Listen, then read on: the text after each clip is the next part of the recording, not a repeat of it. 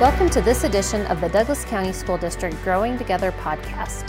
We will be talking to leaders, educators, specialists, and community members about topics that matter to our students, our schools, and our community.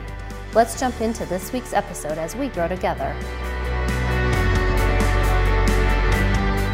Welcome to ten Meaningful Minutes. I'm Lori Lacombe, and today we are going to talk with Patrick Alley about some other options than going on the college path directly towards becoming an electrician apprentice. And we're really excited about this today because that we know how important it is for our students to know all the options out there for them for education outside of D C S D.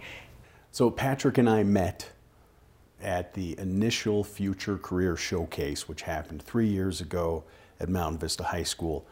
This is a collaborative effort on the part of uh, counselors district-wide to expose high school students to alternatives to four-year colleges. And what we do is we bring in a number of uh, apprenticeships, in addition to the military and some other organizations, just so that kids get a sense of some other options that exist. So at the most recent one at, uh, I think it was Chaparral or Douglas County High School, Patrick and I uh, got to talking, and uh, we decided it would be a good idea for him to join us on the podcast. And Patrick, I'm going to let you introduce yourself and explain what that is, because I think you'll do a much better job than I could. Sure. Thank you. First of all, I'd like to appreciate, uh, appreciate you folks giving us this opportunity. Thank you very much. My name is Patrick Alley. I'm with the D J E A T C. We're an electrical apprenticeship, and we train folks to become an electrician post-high school. Excellent. Wonderful. Excellent. And let me let me ask you this, Patrick. What what is the trajectory of a high school graduate who decides that they want to do this, become an electrician, and they uh, they join your program? Well, what um, what we offer is a career path that they, meaning the uh, candidate, can take. They can take it as far as they want. It is, in fact, higher education. Um, at the end of the journey, um, you have a skill trade in your back pocket that you can always fall back on. It's something that you can rely on for the rest of your life. And I, I say that sincerely. And the, the facts of the case are that you can take it as little as you want or as far as you want. And it's, it gives you options. And options are one thing in life that uh, everybody needs. So that's uh, that's what we offer, and it, it's meaningful. Uh, it's a skill trade that not a lot of people uh, really want to mess with electricity.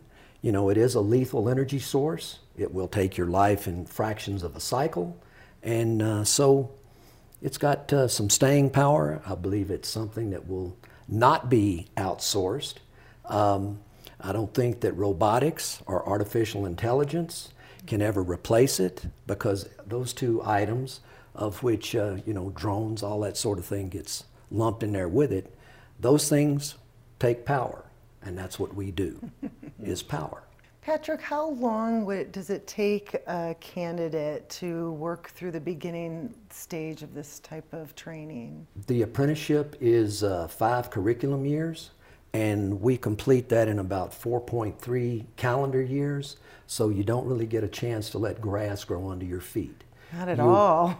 You are, in fact, working uh, every day, earning a paycheck, uh, benefits, you're uh, gaining experience, and you're also going to school two nights a week during the curriculum year, and about sixty percent of that time is online, so uh, you're in a virtual classroom.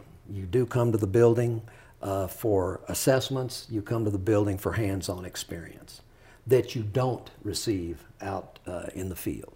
But it's a traditional uh, registered apprenticeship program where you're working with a, uh, a journeyman electrician, and you're learning a skill trade that you can take as far as you want. Wow, that's quite an investment. It's yes, amazing. It is. Absolutely.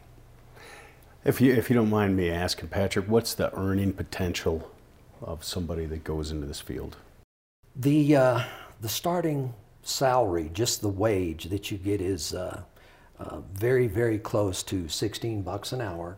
You get basically a, uh, a four percent raise every six months. You are expected to advance, so you cannot just stay stagnant. You can't say, ah, this is as far as I want to go. No, that dog don't hunt. You've got to keep progressing. You've got to maintain a, uh, a rhythm so that you can effectively, at the end of the journey, say that you are a journeyman electrician. And when I use that term journeyman, you've got to forgive me, it's journey person. Um, Thank you. And uh, consequently, I want to make sure I'm correct in that, in that approach. But uh, you can, you can take it as far as you want. I'm talking about earning power. There's a demand in our country for skilled labor, and that demand, uh, it, it doesn't just stop at the United States. It's, you can go anywhere in Canada, over in Europe, uh, the Middle East, and you have a skilled trade, intellectual property that no one can ever take away from you, and you can use it to, uh, to have a good life. So how much would a, how much would a journeyman electrician make typically in a year? Um, their gross compensation. Now this is the gross. This includes the wages plus all the benefits. Uh, is right at one hundred nine thousand dollars for twelve months worth of work at straight time. If you're working overtime, which a lot of skilled tradespeople are, it's more. Uncle Sam loves it because you're paying more taxes. Right, right. Excellent. And how, how common is it for an electrician to belong to an organization that has a, a pension included in it, insurance? Are the benefits decent? The benefits, uh, health care is free, you have uh, an annuity, you have a personal care account, you've got uh, two, three pension plans that go with it. So when you're done, um, at the end of your journey, you can kick back on your back porch in your rocking chair and shake your head up and down, yes, uh, you know, it's been a good ride. Because you've, you've, but you've earned it. It's right. not, it's not something that uh, uh, nobody's giving you a free ride. You're out there, you're doing a skilled trade, you're developing relationships with the uh, engineering community, the architectural community, owners, and if you're good, you can, you can, you can do very well, very well. How long have you been uh, involved in this field? Well. um, in uh, May of this year, it will be fifty years. Wow. Um, fifty years. Congratulations. It, it is. Well, That's thank amazing. You. Thank you very much. But uh, it's been it's been good. There's been um, there's been a few rough rough spots, but at the same time, uh, you can always fall back on the skill trade. It gives you a, an opportunity to. Uh, to take advantage, be an accountable, responsible individual. So Patrick, in your role, do you work with recent graduates and people that are kind of going through this um, apprenticeship program? Yes, as well as no. And the reason I say no, this is post-high school, but we have numerous uh, degreed apprentices. They've got a four-year degree and it's just not working out for them, and they want a skilled trade. They want that option or options that, uh, that give them some flexibility. And so they need it. We offer it. Any skilled trade will do that. Uh, it's like being a, uh, a surgeon. We're licensed by uh, the state of Colorado. Uh, you can go to the, go to the uh, DORA website and find my name.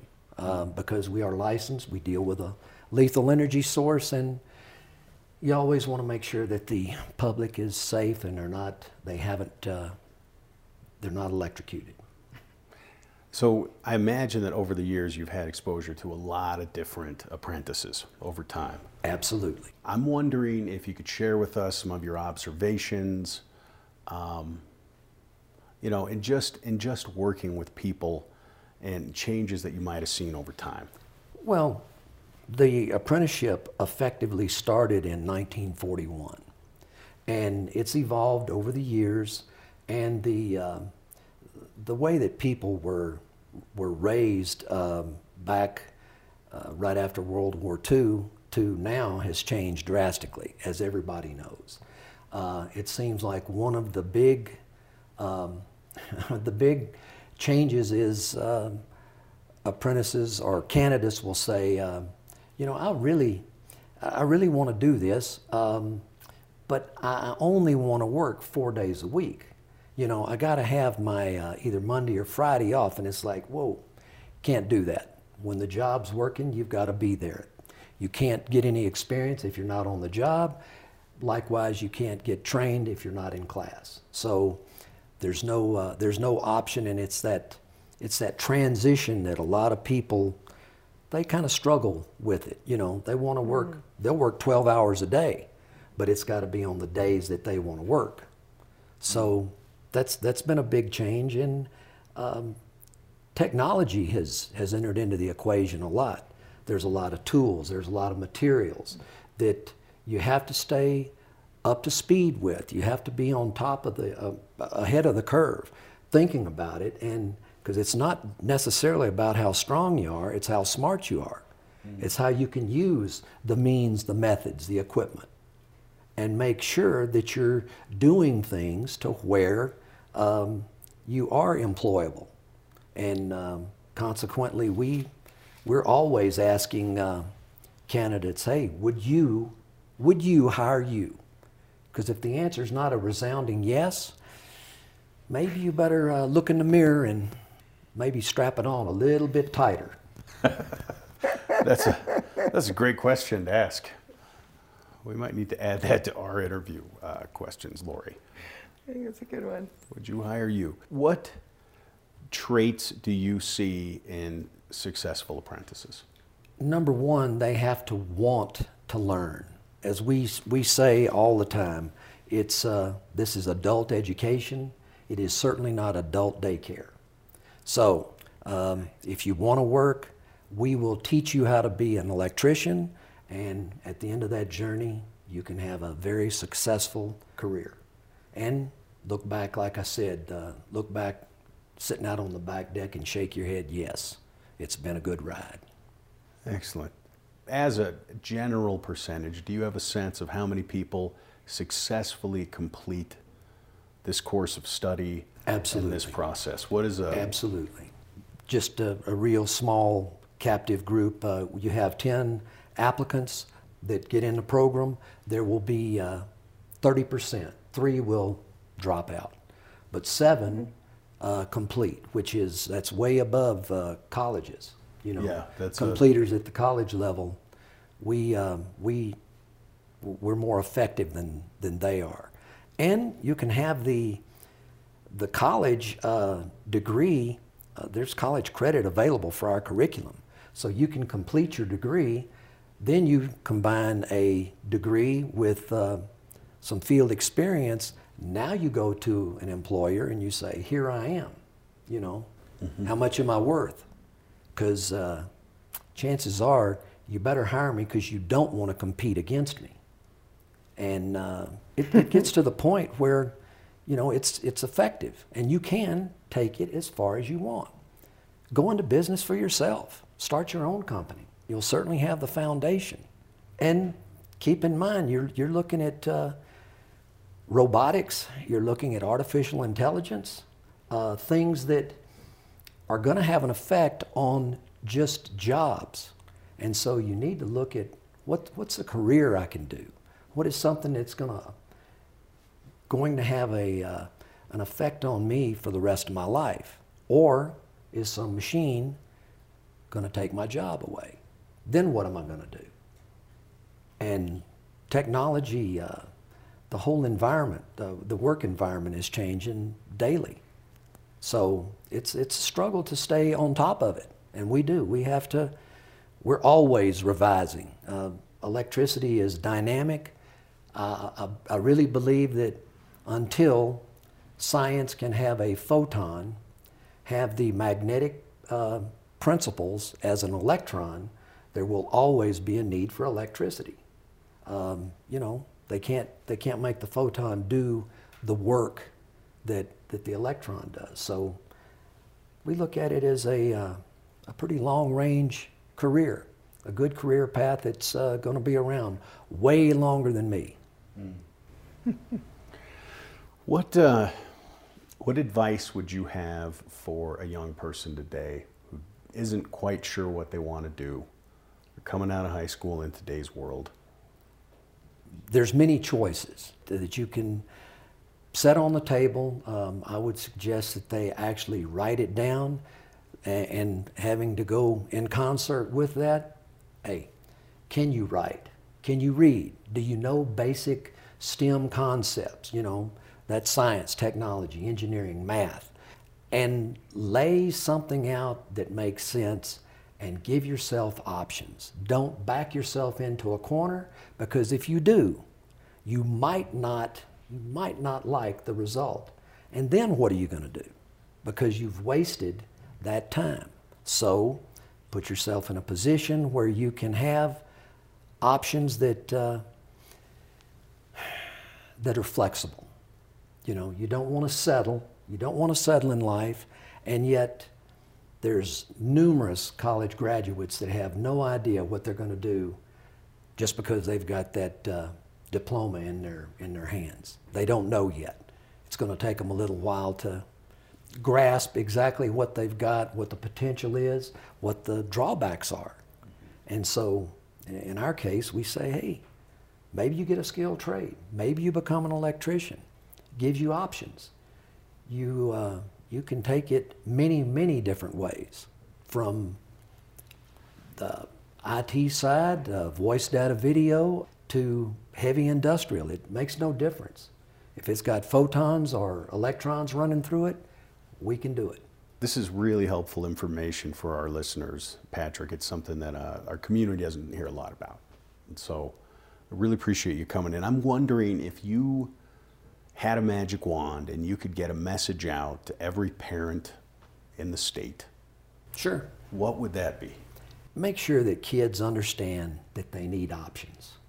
They need some flexibility. They, uh, they, they need guidance, obviously.